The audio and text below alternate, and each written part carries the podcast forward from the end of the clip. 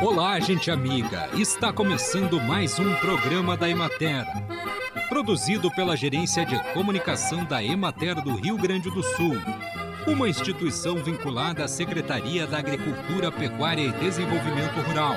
Com apresentação de Matheus de Oliveira e técnica de José Cabral.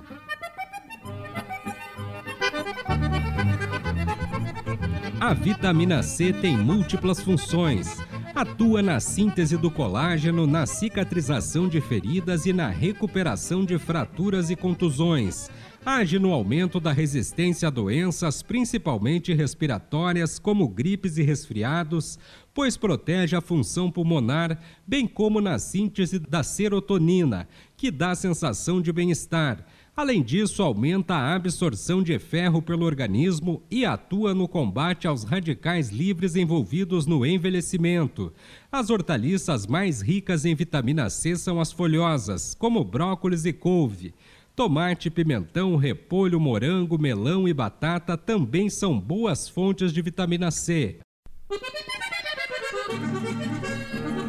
Biotecnologia é o conjunto de técnicas que visa, entre outros aspectos, aumentar a produtividade de plantas pelo uso de processos biológicos que incluem procedimentos de engenharia genética, biologia molecular e cultura in vitro de tecidos vegetais.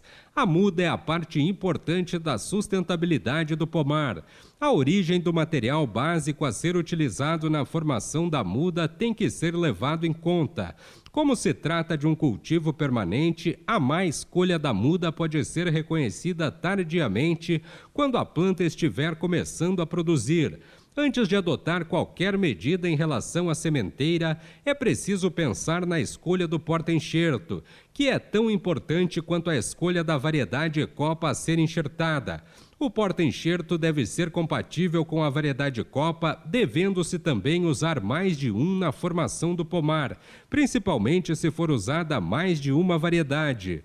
Se o produtor decidir produzir mudas em sementeira a céu aberto, o solo do local deve ser areno-argiloso, bem drenado, distante de pomares e próximo à fonte de água limpa para as regas.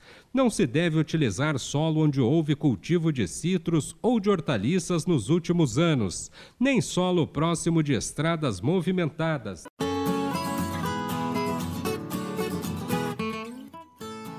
Acompanhe agora o panorama agropecuário.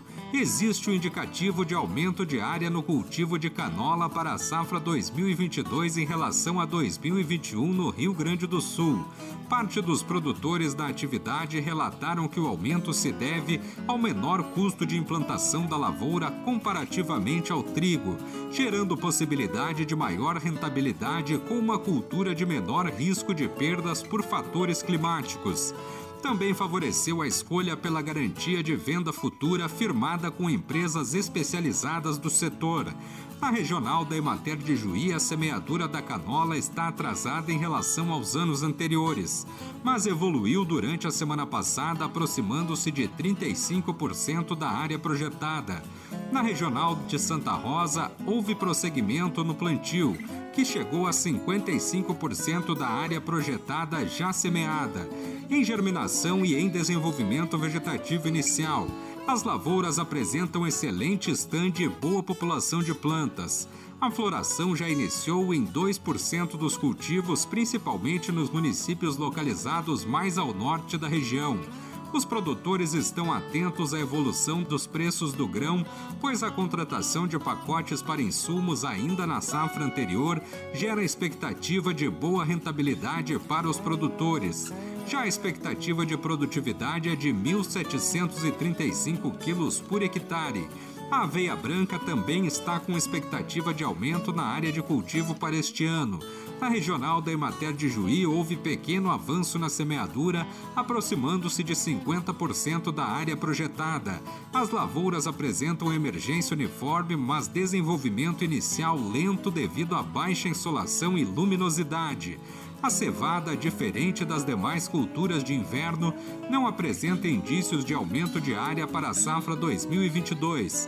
Na região administrativa da Emater de Juí, houve início da semeadura em municípios com tradição de cultivo, mas com perspectiva de redução da área a ser cultivada em relação à safra 2021.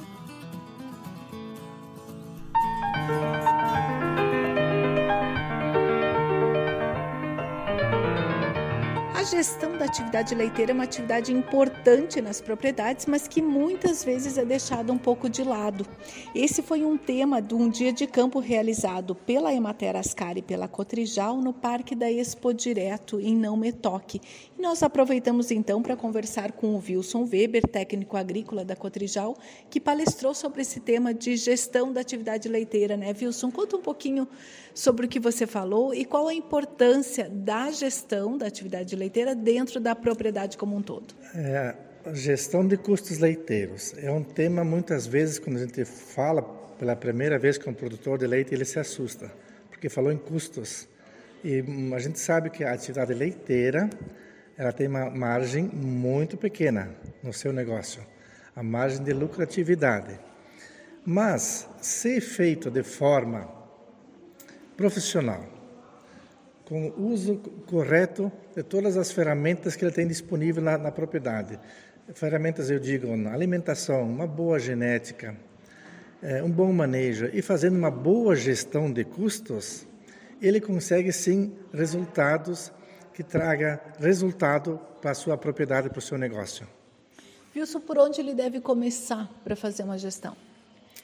A gestão de custos são as entradas e as saídas, é o, é o fluxo de caixa do mês.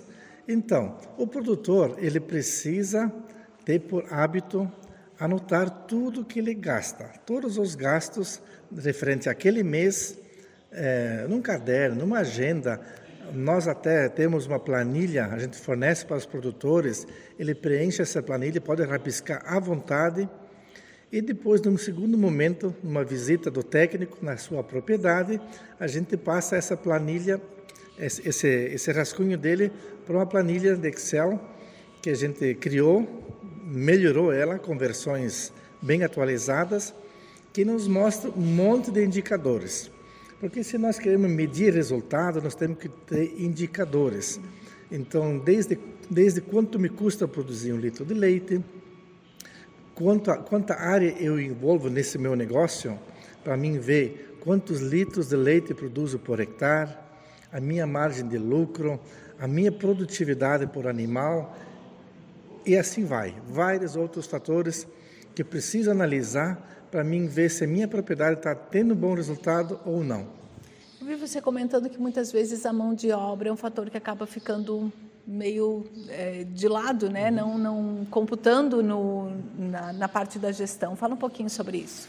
É, hoje, falando em mão de obra, os produtores que estão nos ouvindo nesse momento, eles sabem, sabem que a mão de obra é um grande problema hoje na atividade leiteira. Grande problema. É, porque, assim, não é qualquer mão de obra contratada. Quando é familiar, tudo bem porque o negócio é da família. Mas quando é mão de obra contratada, muitas vezes aquele aquele funcionário, aquele colaborador que você contrata, ele vai apenas em busca do fim do mês, ele quer receber o valor, ele não pensa muito no trabalho. E passa muito, muito mesmo na mão das pessoas envolvidas no leite para ter o sucesso na atividade. Então, a mão de obra hoje é, já mudou um pouco. Muitos, muitas famílias a gente percebe que os filhos vão estudar fora, muitas vezes é, curso superior, agronomia, veterinária, zootecnia, alguns técnicos agrícolas, técnicos em agropecuária e retornam às suas propriedades. Por quê? Porque estão vendo que aquele negócio da família é um negócio interessante. Nós agora estamos tratando de, de leite e que paga muitas vezes mais do que se eles tivessem um emprego em alguma empresa na cidade, alguma cooperativa ou tantas outras empresas do agro. Certo, muito obrigada, Wilson. Nós conversamos com Wilson Weber, técnico da Cotrijal, que esteve palestrando no dia de campo sobre bovinocultura de leite e não metoque. Vanessa Almeida de Moraes para o programa da Emater. E assim encerramos mais um programa da Emater Um bom final de semana a todos vocês e até a próxima segunda-feira neste mesmo horário.